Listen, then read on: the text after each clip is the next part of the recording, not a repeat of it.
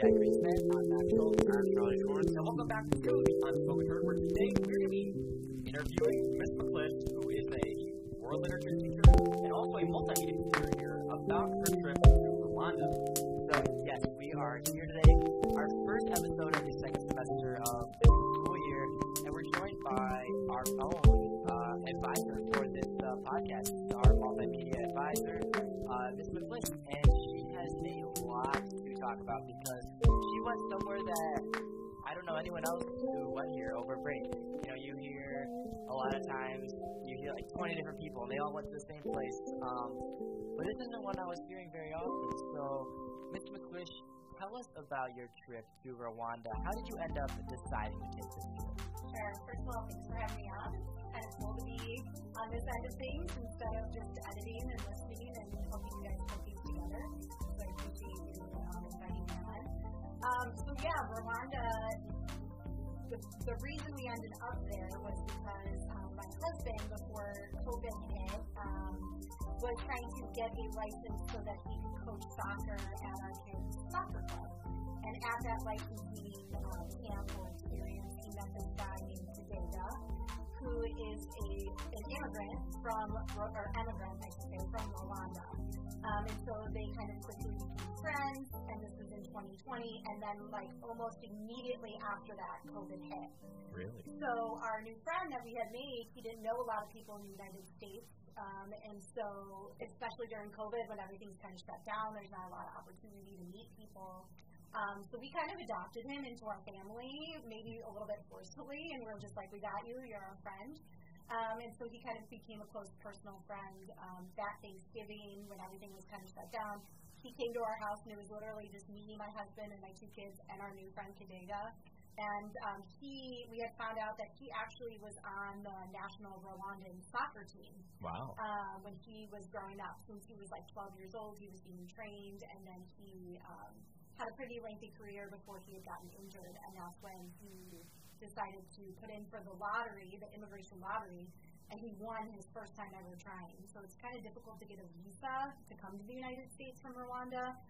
Some people put into that lottery for years and years and years and never get chosen. He put it in on the first try and he, he made it. So um, he calls us his American family. um, he hadn't been back to Rwanda for three years because of COVID and just getting used to living in America. And then he was going to go back, um, and he invited us to join him. And we decided to take him up, up up on the offer, and that's how we ended up there. How long was he? How long did he stay with you? So he never stayed with us in our home. Oh. Um, he lives in the city of Chicago, but just a close friend and always coming to our holidays and different events and things like that. So, um, yeah, he's kind of like part of the family now. Interesting. Now you talked about the fact that you obviously went to Rwanda, Mhm. which is a place that not a whole lot of people travel to, right? When you hear, as Jack said, when you hear about vacation spots, common vacation spots, you'll hear a place in the United States. If it's out of country, places like Bora Bora, right? England, France, all these more traditional type vacation spots. So one question I have for you, because obviously not a whole lot of people subsequently know about, right, Rwandan culture and what it's like there. Upon arriving, what was a lot different than what you expected, and what kind of shocked you about the environment that obviously most likely was at least a little bit different than the one we have here? So my husband had actually visited West Africa before, so he'd been to Guinea, uh, Sierra Leone, some places like that when he was um, in his graduate program. Interesting. And so West Africa is, at least at that time, this was like 10 years ago, um, was a little bit more underdeveloped. So there wasn't like uh, always hot running water in places. There wasn't Wi-Fi in places. So I was kind of anticipating that same kind of experience. Um, but it, the city of Kigali, which is the capital city in which we flew into and mostly stayed in, is much more modern than I expected. So it's just it's completely like a city. I mean, we don't have like a ton of skyscrapers and stuff like that, but it functions just like a city. We had Wi-Fi at the place that we were staying at. My kids got to watch Netflix while they were there. So it was very very modern. Um, and of course, the, the the more there are um, condos and homes, and there's definitely some class divides there. Some of the homes, um, like right outside of the city, are, are a little bit more modest and humble. Um, but yeah, just expected it to be maybe not as advanced, but it definitely blew my mind in terms of how modern it was because I just wasn't expecting that. And I think that speaks to a lot of just these stereotypical images that we have about the continent of Africa in general, right? So a lot of people wanted me to come back and kind of share Sure. just about how modern um, it is now. And what would you say was a highlight of being exposed to something new? Obviously, many people have something called culture shock. A lot of people go into somewhere, especially if they haven't traveled a lot, like myself, will go somewhere and be like, okay, this is a lot different and this is interesting to adapt to. So, what would you say is something that I know you mentioned a little bit, but that really hit you about the difference between kind of where we live in Illinois and Rwanda? So I would say like I was pretty surprised how like just comfortable I was there because I a lot of things were just very similar. But one thing that struck me was um, how much security there was. So anywhere you go, your car is being searched, your bags are being searched. Um, you go through metal detectors. There are police there with rifles. There's a lot of security, um, and I think that that's probably the result of the genocide that happened in 1994. That's what Rwanda tends to be most known for um, unfortunately. Um, and so, and we went to some museums about the genocide and things like that. But it's really, it just struck me how that was what 28 years ago, and how there's besides all the security, you really can't grasp or understand that something like that happened in this place Sure. because it is a very like it is very urban in terms of like city life. There's cars and there's people always walking around on the streets and bikes and things like that. Um, but it's also very lush. So there's um, just a lot of trees and like greenery and things like that. Um, and it's very clean city. Like there's always people out. Um, sleeping and keeping the place so clean. I don't think I saw a piece of garbage on the ground anywhere I went. Like there's definitely a commitment to keeping the beautification and the greenery and just the environment very clean and beautiful. And So it didn't really give off the vibe of like a third world country. Absolutely not. Absolutely not. And I think that's why it's so important for us to travel to places like that, right? Because Yep. um, it wasn't at all what I had anticipated or expected um, in that way. And it was truly wild to be one of the only white people there because it was, there are some white people there, but I think the entire time we were there, we maybe saw 10 the entire time. So it was wild to kind of be on the other end of that, being one of the only people of our skin color in a world where we are the ones that stand out. So that was kind of I thought it was a really good experience for my for my own children to, Mhm. to kind of go through that. And and yet I did not feel different at all. Like I, I felt very welcomed. Although you know uh, Rwanda has you know become more modern than they used to be, there's still you know the issue with disease and modern medicine. It seems to be like the main struggle in Rwanda. So just curious, you know, obviously we to take COVID vaccines, flu shots, all that here. But how many vaccines did you have to take here to be able to travel safely and live in Rwanda for the amount of time you were there? Sure. You were there for a while. Sure. So um, actually, so yellow fever is typically a, a shot that you get when you go um, to different countries in Africa, but actually Rwanda doesn't have a yellow fever issue, so we didn't need that one. Um, we needed updated hepatitis shots. Um, the big thing that we had to do was take malaria medication. So um, there are different medications that you could take. Some are very intense and cause like hallucinations and things like that. So we did our research to make sure because our kids had to take um, the anti-malaria medications as well. So um, you take the medications a couple days before, you take them every day while you're there, and then about seven days um, after you come home. Um, just because, and, and actually there wasn't like a ton of mosquitoes. We noticed them at night, but really there didn't seem to be a ton. Um, but malaria is the big one. Obviously, we got updated COVID shots and flu vaccines and things like that. Um, but um, they they recommend like updated rabies shots and, and stuff like that. So it's a pretty basic. Most of the time, people will get a yellow fever when they go to certain countries in Africa, but for whatever reason, Rwanda is not doesn't have an issue with with yellow fever. And about bringing your kids on the trip, was that something you really had to sort of uh, contemplate, or was it kind of a given that you knew that if you were going to go with your husband, your whole family would be going too? Um, I'm not gonna lie. I think I contemplated it a little bit more than my husband did. Um, only because so they're seven and almost five, um, and they had never been on a big trip like this. They didn't even have passports, so we had to get them their passports and things like that. Um, really it was just it was not about the place because the place is very safe. A lot of people don't know that Rwanda is actually one of the safest countries in the world. Countries get different safety levels. The lower the number, the safer the country. So um, Rwanda is a level one. That's as low as you can be. So they are considered extremely safe. Whereas last summer I was in Jamaica for a wedding, and when we were there, Jamaica was a level three. Yeah. So it's just interesting because people have this perception like, oh, Africa isn't safe, right? But Africa is a continent full of Sure. vibrant and different countries. But it wasn't about safety to me. It was more like the length of travel because it is um, over 18 hours to get there. So we flew to Amsterdam, which was eight hours, and then another eight hours to Rwanda. So it was more about the length of the journey rather than where it was we were going. Um, but they did surprisingly well on the flights. They were happy to be watching movies and on their iPads and have all the screen time in the world. So they did really, really well. Yeah. And what would you say made this trip different than other international trips that you may have taken in the past or may have thought about taking instead, per se? So I was really grateful to go with someone who's from there because when you go to a country with a local or someone who's from there, I think you get just a different kind of experience, right? There there were some tourists that we ran into at the museums and when we went on safari and things like that, and you could just tell they were getting a different experience that was a little bit more. Um, I I guess shielded, right? Whereas like we were with the people all the time. We were, you know, um, having meals with them. We were hanging out with them. I really felt like I got a true sense of what Rwanda was like, rather than being in sort of a bubble of tourism. Right, and what comes out of that, you know, here in America, you know, we make assumptions on people all the time, and we have the freedom to do that uh, in this country, which is a great privilege that we have.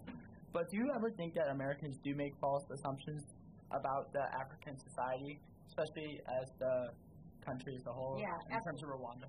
Absolutely. And I think what's interesting is that, you know, you have Africa, a lot of people who travel to Africa go to like South Africa, right? They don't go to West Africa or East Africa or North Africa even. Or you have people who maybe go to Egypt or something like And I think I think South Africa and Egypt, like just off the top of my head, those probably have the most similar culture to like what we're used to, like the Mhm. Western culture. Mhm. And so people are scared to go out of their comfort zone. But Yeah, keep going. That's, absolutely. And I would say, I want to say that this was completely out of my comfort zone. Like, I really, it wasn't because I was scared or anything like that. It just was so different than any kind of trip I'd ever been on. And I didn't, because I didn't know what to expect, right? There wasn't like an itinerary yeah, that we were going to necessarily follow, right? Like, we were really you were living putting- life with right. with we the were really putting our faith and our trust in the hands of a friend Yeah. to really plan the trip for us. And so, and he did. He planned everything. He got us a place to stay. He planned um, the the tours for us and all of the different um, you know excursions we went on. Um, and he did a truly remarkable job. And then he also like led us into his circle of friends and family, and it, it was really really incredible in that way. But like what you're saying, Max, I think a lot of the assumptions that people have. First of all, there are people out there who think Africa is a country. Which, That is true. Which we're joking and smiling right now, but that is true, right? Um, but like we said, you have countries like Egypt, Morocco, South Africa, the Congo, right? There's so many different countries in Africa, and not one place is any.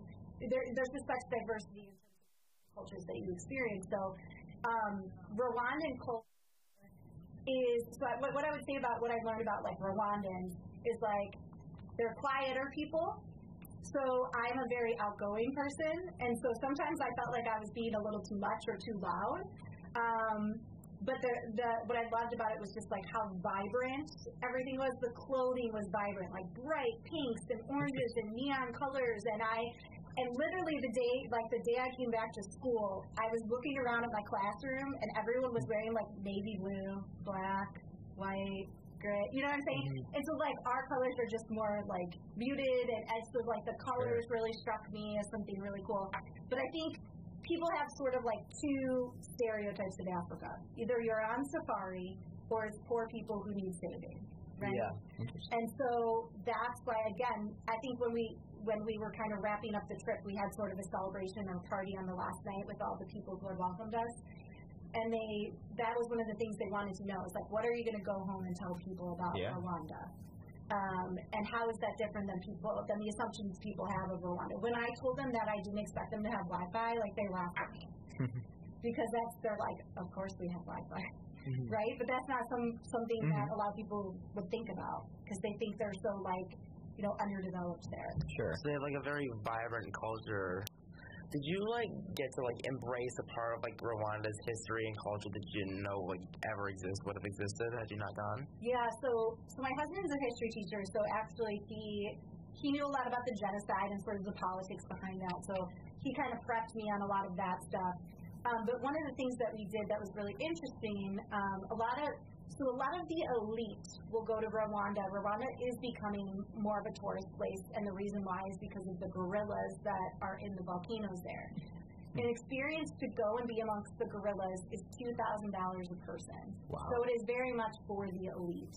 Um, so we did not do that portion. Um, and also you have to be 12 years old, so our kids were not old enough. So we didn't do that.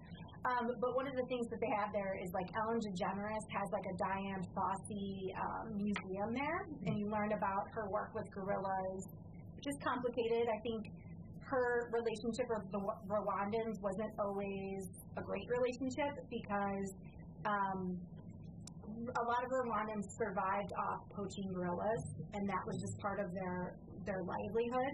Um, and rather than work with them, Dian Fossey kind of would terrorize them and scare them and even torture them allegedly. So her relationship with them was not great. But what it led to was other conserva- conservationists kind of coming in and working with the people. So one of the places that we went to was called the Gorilla Guardians um, Village. And so these are people who used to be gorilla, gorilla poachers. And now what they've done is they're working with conservationists and they're allowing people to come into their village and learn about their traditions and their way of life. And that's the way that they now live is through opening up their doors and sharing and using that as a way to make profit um, for their livelihood rather than poaching gorillas. So it's kind of a way that people have worked with conservation, but also preserving traditions and also allowing people to kind of come in and learning about their traditions. Sure, yeah. So one thing I've gotten from everything you've told us about going there, about traveling there, about experiencing the culture, is that your trip was different than many others, just due to the fact that instead of sort of viewing it almost sort of from the outside, you were actually living with them, mm-hmm. right? Instead of just doing the touristy things and just kind of getting involved with the traditional things one might do there, you actually kind of got to live the life mm-hmm. almost like a Rwandan, mm-hmm. which is interesting. And because of that, one question I'd like to ask you, and I know you've touched on this a little bit, but if you wouldn't mind going into slightly more detail, is the false perceptions that Americans have about Rwanda specifically, or maybe that region of Africa kind of as a whole, um, because it may obviously be grouped in, because it's obviously not a very famous spot to vacation. So, what would you say are, as I said, are a couple specific things that Americans kind of get wrong about Rwanda? So again, I think people think of it as like a third world country that's not developed, right? And I, I don't want people to misunderstand. Not everybody living there lives an easy and secure life like we are used to. There are certainly some class divides there. There are certainly people who have money and are very well off and comfortable, and then there are people who are literally, you know, grinding it out every single day um, like one of the things that we saw was we would be driving down the street and there'd be like 60 Rwandans just kind of hanging out. And our friend told us they're all mechanics. They're just waiting for somebody's car to break down so that they can fix it. And I said they literally stand around all day just waiting for yes. So some of them really that's what their lives are like, always trying to find a way to make some money. Um, so our friend specifically, he um, he he supported his family as a Rwandan soccer player. Now that he's come here, he um, he is he works for Amazon. He's he coaches soccer too, uh, but that's not like a full time job. Sure. Um, he he is driving a semi truck, and all of that is to support his family back home. He supports everyone in his family. Um, so the the class divides are clear. So even though you know people have cell phones and people have homes, people have running water, there still are some some clear class divides and issues in terms of like who has money and who doesn't, and who's living comfortably and who's not. I mean, there were some huge like mansions and com uh, compounds that people who clearly had money were living in, and then there are people in the village who are living in just much smaller homes or situations and having to, you know, try to find ways to make money in any way that they can. So the way that the people are constantly like working and hustling and, and, as a means just to like keep their head above water um, is not something that I want to gloss over because that very much is the reality of the situation. Um, but do they need um, different outside European or American countries to come in and save them and help them? No, that's that's not the situation, right? Like they are a fully functioning So society. yeah, so going off of that, so do you think this trip uh, for you and your kids was, you know, you say it's a vacation, but it seems like it was also an educational Mm-hmm. experience. Like you know, we they don't really, I mean, they teach about the genocide in Rwanda, but they don't teach us about all these other great things that you said happened on the Mm-hmm. trip. So how do you think this changed your kids' perspective now going to another country? Because I don't know if they've ever been to another country, period. Mm-hmm. Especially in Africa, like that's a huge change. Yeah. It's not just Canada or Mexico or France. It's halfway Yeah, I across the world.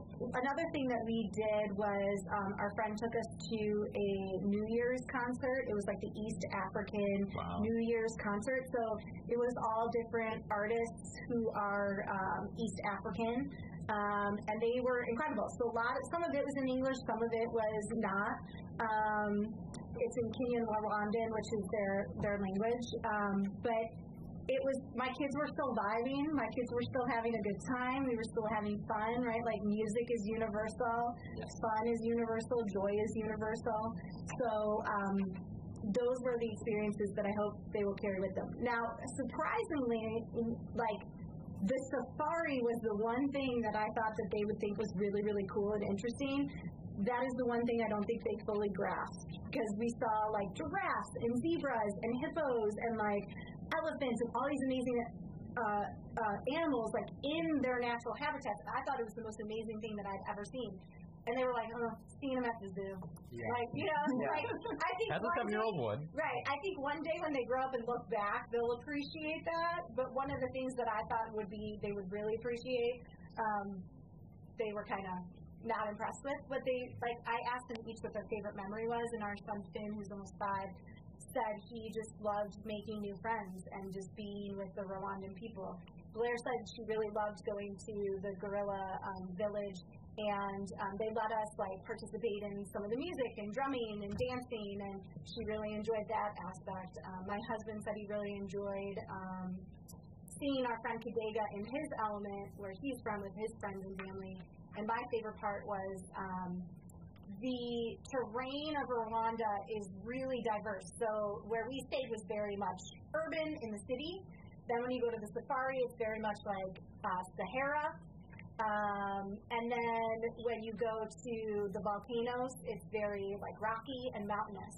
So like in such a small country, because if you look at the map of Africa, Rwanda is so small you might miss it. It's so tiny. Um, but in such a small country, where you can get from end to end in like three to four hours, there's such vastly different terrain, which I thought was so incredible and cool. Because when you live in the Midwest like we do, It's all the same. flat land, um, it was kind of cool to be in a country that was so diverse in terms of the terrain and just how interesting it was to look out the window as you drive around. That's great. Um, you said your kids are five and seven, right? So how do you think that like taking them here at that, taking them to Rwanda at, at that age would like would it stick with them, or would it be better off if you took them when they were li- if they're like fifteen and 17 Um, I hope that we continue to travel. So I hope that like this. My daughter already said like, oh well, since we went there, now we can go to Australia and New Zealand. Um, so I hope that like even if they don't remember the experience, like you know, you know, memory by memory, they'll still carry sort of the lessons and the experience with them. Uh, I mean, I made them picture books, and I made a video slideshow so that they can reflect and look back. I think Blair will definitely remember. We'll see how much Finn carries with him, but he said something that was funny. He went to school and I was like, "Did you tell everybody about the trip?" He was like, "Yes, mom." But what people don't realize is, even though I look American on the outside, I'm Rwandan on the inside. So I think he's already sort of, you know, um, I appreciate the internalized. passion. Yes, internalized the experience. And did um did your husband's friend come back with you, or did he want to stay a little bit So longer? he, so he's there a total of two months. So he was there a Okay. couple weeks before we got there, and then he'll be staying until February 9th. So he'll come back on the 9th. He'll resume his job as a semi truck driver, and he will continue to be coaching. He wants to eventually work his way up to being a professional coach. Oh, nice. Um, so he's working on that. But he also took us to the place where he trained. So the training facility when he was on the Rwandan national team. And first of all, the guy's like a celebrity there, so everybody. I was gonna ask that. Um, Like, is yes, he? Yeah. everybody knew. Kadega, oh yeah, we know Kadega. Everybody knew him. Even when we were driving down the street, people would be waving to him. It was really kind of cool to see. Um, but he took us to the training facility, and there was a group of kids that were about my kids' age that were training because that's how young they train them now. Um, and they let my kids play and train with them during their training practice. So my kids play soccer anyway, so it was really cool. They got to play soccer um, with a bunch of Rwandan kids, and they couldn't really communicate all that well in terms of language. But again, some things are universal. They all knew the game of soccer, they call it football, and they all played together. And it was really kind of a cool experience to see them do that. I just think that's so crazy how like you can go to a completely different country and still feel at home just because there's a community there that can make you feel at home. And you know, I think uh, you already kind of talked about this a little. I think if you were just going as a tourist, that sense of community maybe wouldn't have been there as much. But because you were there with someone who's well, who's who's from there, who that that is his home, I think you kind of, I think it made it easier for you to feel like it was your your home because you were with someone who like knew the place so well. And I think that's like that's something you can't really get from being a tourist. Right. 'Cause you- Right. yeah, you got you got a sense of community more than just a sense of exploration. And like I was kind of thinking about this a little bit. Like when you go to another country, like you can go on a vacation or you can go on a trip. And I think I think a vacation is where you're like focusing on yourself, focusing on relaxation, and focusing on just you know having a good time. And it's more about like leisure. Mm-hmm. And then a trip is when you're really going somewhere where you feel like you're getting an experience and you're really like learning what the world is like. Because a trip is not about leisure, it's about like exploration. And I think that's kind of the difference. And the words can be used interchangeably, but I think there's something to a trip that just makes it more of a learning experience than just a vacation. And I just think it's great that your whole family was able to experience that, including your kids. So And I think too, like that, I guess, is the lesson. I, like I said, it w- really was out of my comfort zone just because I had never been somewhere so far or so um, culturally different, and so I really had to push myself. I think to do it right, like to to take that leap of faith. I am an anxious person. I get a lot of anxiety, um, and so I, I tend to stay in my comfort zone a lot. So, but the benefit of doing this far outsees any any anxiety that I would have had. And I said, I think too, like like you're saying, Jack, it's a lesson in expanding our circles, right? Trying to expand our circles to get to know people who are outside of our cultural experiences, who are outside of you know what we experience all the time in our circle of friends. Um, and so inviting those people in, and then then those are the types of experiences you can have. But even when we went to Ireland for our honeymoon, a lot of people do like Dublin, right? Mhm. Well, we wanted to do um, the, the we we wanted to do the other parts of of Ireland that a lot of people don't go because we wanted to rent a car and just drive and sit in restaurants and pubs and get to know the people. And we did do some of the touristy stuff, but those were some of the best times we had. Just getting to know people who were truly from there and just like hanging out at a spot. Um, I want to ask a, conclude, a concluding question, and this is one that I personally wanted to. How was the food? the food. So amazingly, our friend hired these two women, and they came to the condo that we were staying in and cooked for us every day. So I mean, as a mom and a wife and a person who has a full time job, to have two people cooking for me every day was like a Yeah. full-time. Um, but the food was delicious. There was a lot of rice, a lot of fish, a lot of chicken. Um, they made fried plantains for us. They made these like little donut things that were delicious. Um, they one day made goat for us, um, which was surprisingly tasty, and my kids enjoyed it too. Um, so it was, yeah, a lot of that kind of stuff. It was all fresh Sounds pretty healthy. and delicious. Yes, yes, we. It was very, very healthy and just fresh and like no preservatives or anything like that. So it, yeah, we were eating very well while we were there. Well, that's great. Well, one thing I guess we could get out of this is the fact that in life, your time is limited. So I think it's a great thing that you were able to not only experience this in general, but that you're able to get your kids to experience this early on in life, because I believe what this will allow them to do is feel more comfortable later on in life, going to different places, mm-hmm. getting out of their comfort zone, and doing different things that will allow them to have a higher quality life overall. You know, regardless of if, if they didn't want to, regardless if they would have known it or not. Mm-hmm. And I think what that kind of shows is that it's good for people to get outside of their comfort zone. It's good for people to kind of go places that they're not used to, and it's good to be adventurous. Because if you're inside your entire life, you're never going to be able to truly live. And with that being said, I believe this has been a wonderful interview. Such a good interview because it's like I think it's just so interesting to hear about other parts of the world and we're trapped in a bubble so often. It feels like we're trapped in a bubble. We don't really get out of that bubble, especially from that uh, 2020 to